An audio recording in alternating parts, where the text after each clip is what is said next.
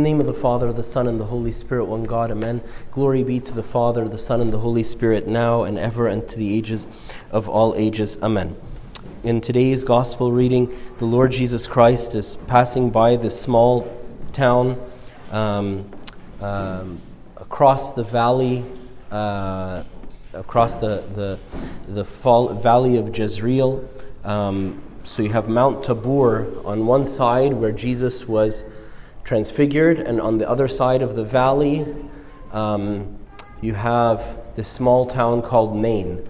To this day, um, the town of Nain is nothing really to speak of. Um, there is nothing recorded in history, in Jewish history, in modern history, in any history that ever happened in the city of Nain except this one incident. Jesus was passing by this town that is of no consequence, this place that is of no importance to anyone. Uh, now it's, um, now it's like an industrial region in Israel, um, and um, there's really nothing to speak of there. There's a church there, uh, but uh, otherwise it's just a small industrial town. Um, and Jesus is passing by this town, and they're, they're bringing someone who had passed away in a coffin. They're bringing him out of the town. And Jesus sees this and he sees and he, he knows that this is the only son of a widow. He was her only last thing on this earth of meaning.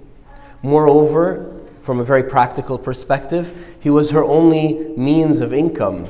Widows were relegated to beg. They would either live off, off of their their, their, their children, or if they still had a father or something that was alive, maybe somebody in their family would take them in, um, you know, out of pity, but otherwise they were relegated to beg. This woman had literally lost everything. So she's lost everything. And Jesus can see that, and he knows that. His disciples find out after the fact. But somehow Jesus knows her and he stops the funeral procession and he touches the dead man, which touching someone who was dead would render you ceremonially unclean and unable to participate in Jewish worship without going through a, a, cleansing ritual that often took up to a week and required you to move out of your house. And it's a big deal. It was a lot of trouble, this cleansing ritual. Jesus also touched lepers. Think about that. Part of the disease of leprosy is to lose the ability to feel. So, the lepers that Jesus touched, he touched them, and the first thing they felt was Jesus. The first thing they felt was Jesus. They knew they had been healed because they had felt a touch. Before that, they couldn't feel anything. Jesus touches this man. Essentially, in the death of her son, this widow of Nain, who kind of, in a certain sense, resembles all of us. In, in, in uh, what's really beautiful about uh, when you read early church writings is you find that each of the five major centers of Christianity had their own very way, very own particular ways of seeing God. And the Alexandrian sort of method of biblical interpretation, so on, was very allegorical. They saw these characters and these stories as real people and they were real stories and so on, but they also saw them as representing a greater whole. This widow of Nain is the person who has lost everything. I don't know if you've ever been in a situation where you felt like you lost everything. I don't know if you remember your first breakup. I remember mine. I felt like I lost everything. Or many other incidences in life, maybe a lot more serious than my first breakup. A feeling like you lost everything. This woman truly, truly lost everything. And the message for you and for me is found in the psalm today which tells us we're, we're saying to God, we're saying to Him, so we, your people, and the sheep of your pasture, will praise you and offer you glory. forever and ever. Why? Because we are the sheep of your pasture. We are your people. We belong to you. I've spoken a hundred times about the message of the Good Shepherd. But that only one shepherd is the Good Shepherd, which is the Lord Jesus Christ. Recently, I have a friend who has actually bought a sheep farm, and he's a shepherd. And I've shared this with you before, but for those of you who haven't heard this, I'll share it with you quickly. You know, he tells me that he'll stay up all night caring for a sheep that's sick, that has like diarrhea or something, and he'll nurse him back to health, and he'll, he'll, he'll spend like multiple nights not sleeping at all, you know, feeding him five milliliters every five minutes to just to keep him hydrated, to get him better, and so on, and all of this to get him to six, seven months of age so he can send him off for slaughter, right? And I was horrified. Like, how do you care so much? And he, and he tells me, Abuna, it's an investment. Like they're an investment. You care about your investment. You care about, you know, one sheep is like worth, I don't know, I can't remember how much he told me, right? A few hundred dollars. So, you know, yeah, if he dies in the middle of the night, it's a loss. The Good Shepherd, he cares for us and he wants nothing from us. So we appeal to him and we tell him, We are the sheep of your pasture.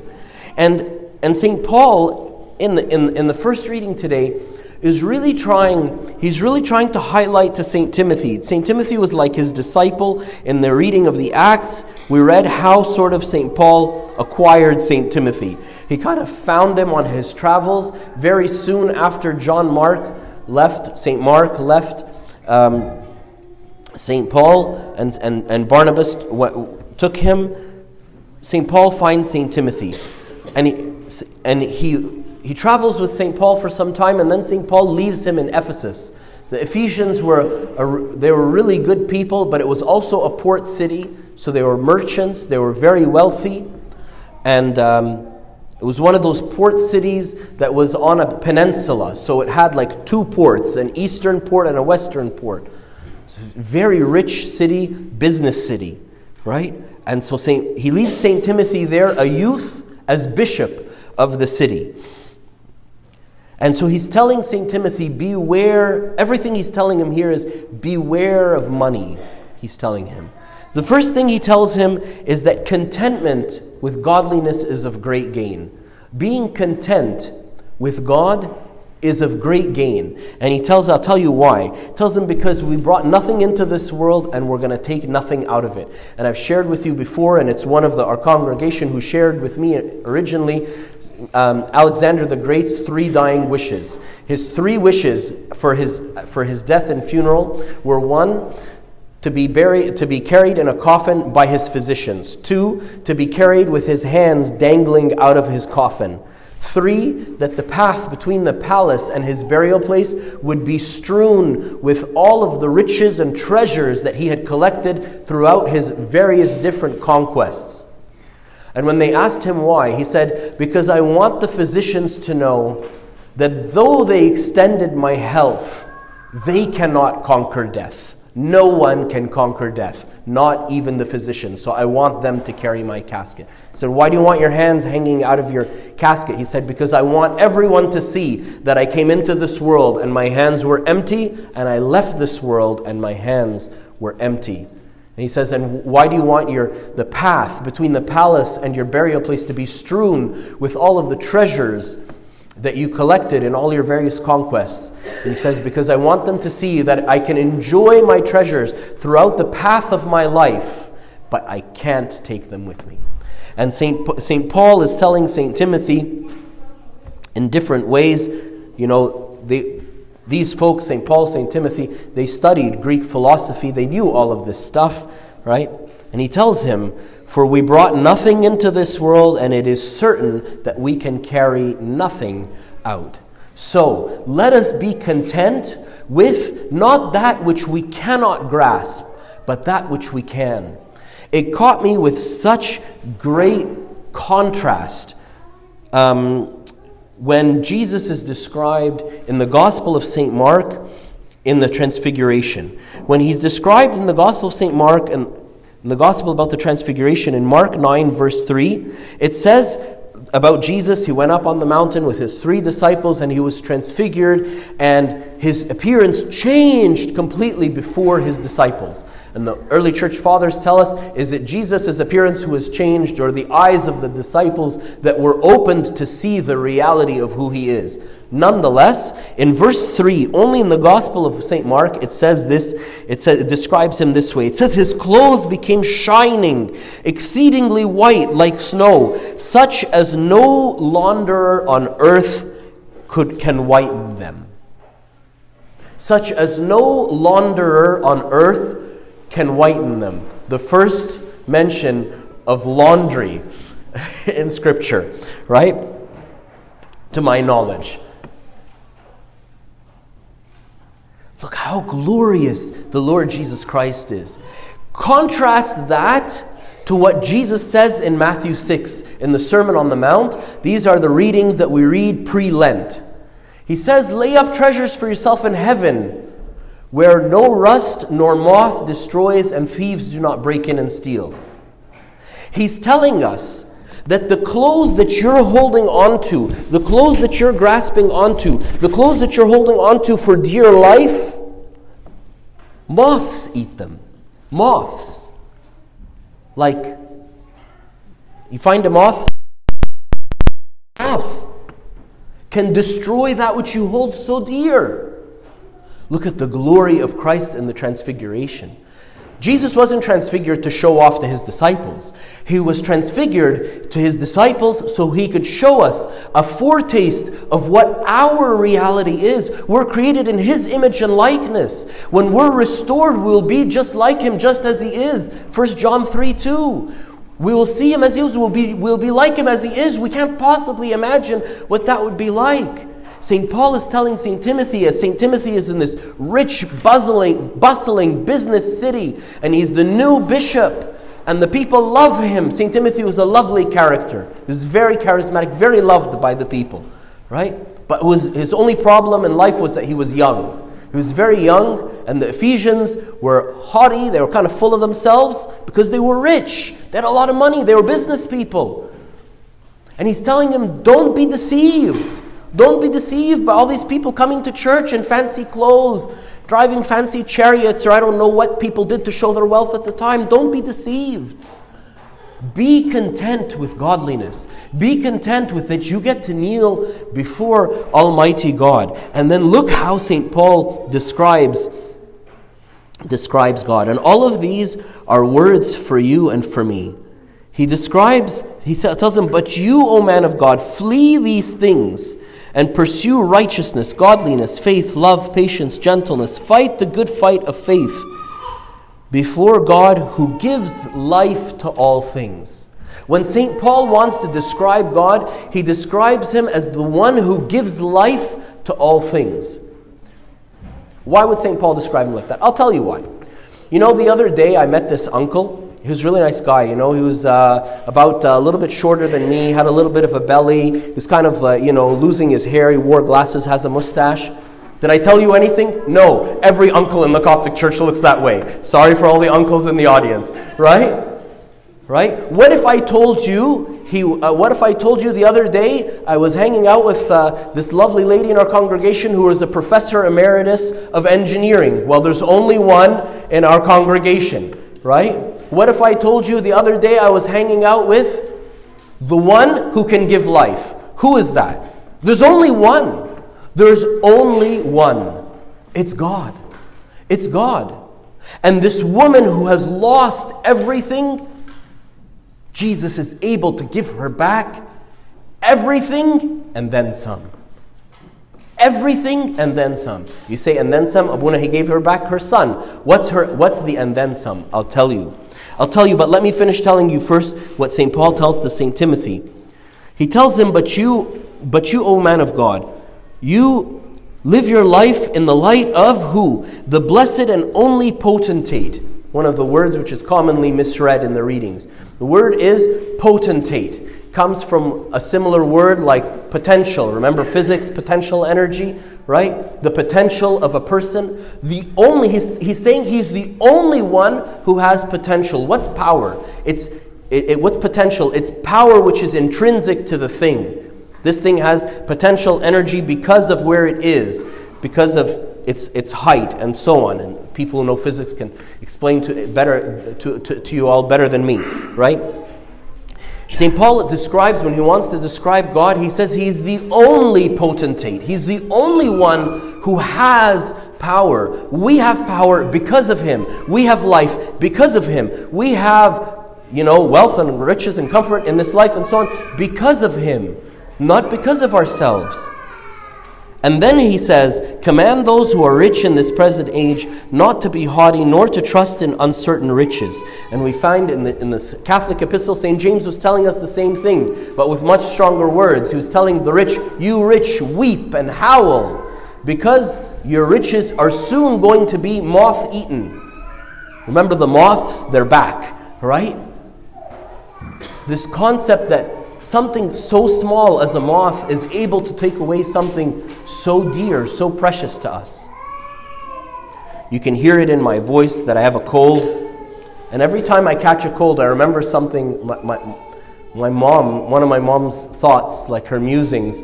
She says, Isn't it odd that something so small as a virus can incapacitate someone who is so complex and intelligent as a human being? And we still don't have a cure for the common cold.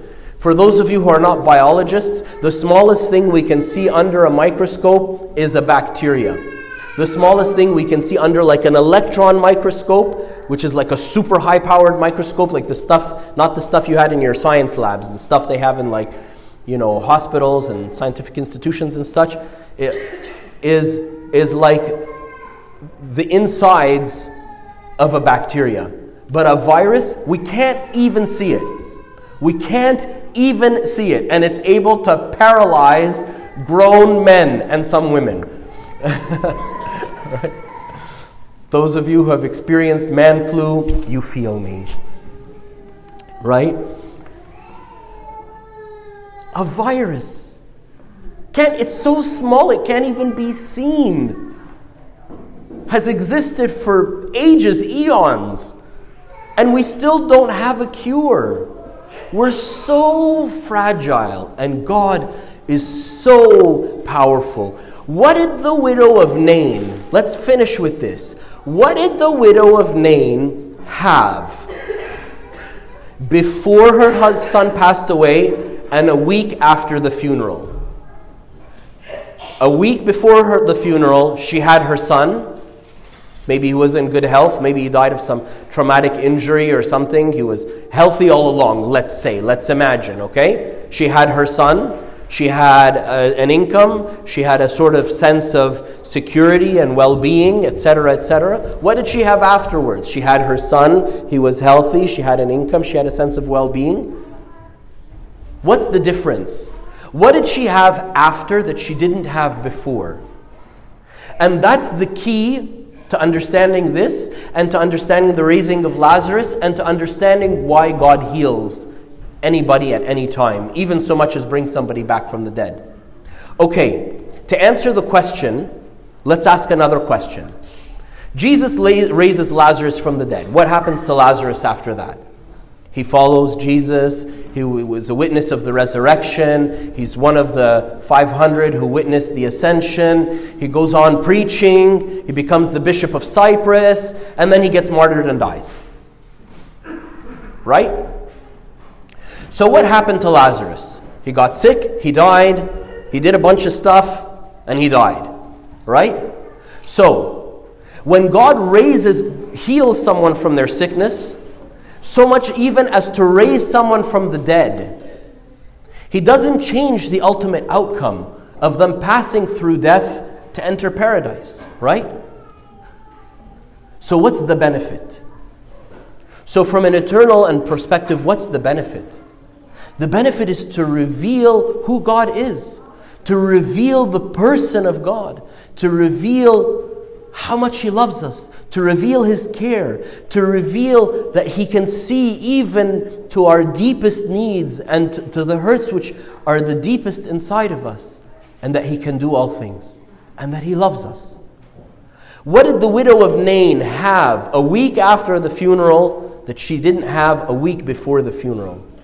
She had the knowledge of a God who is here, who is present, who is incarnate, who walks the earth, who is humble, who is not afraid to touch the dead and all of what that means, who has the power to raise the dead, who is the one and only potentate, the King of kings, the Lord of lords, Jesus Christ Himself.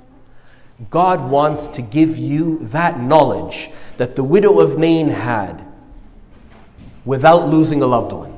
He wants to give you that knowledge without the pain and the suffering that that widow of Nain went through. He wants to give it to you today. And He wants you to walk out of here hand in hand, saying, We are your people. We are the sheep of your pasture. You are the only life giver. You are the only potentate. You are the only King of kings and Lord of lords. To you be all the glory, and to me be all the assurance that I am well cared for by God Almighty. Amen. Glory be to God forever and ever. Amen. I have sinned. Forgive me, my fathers and mothers and brothers and sisters. Please pray for me.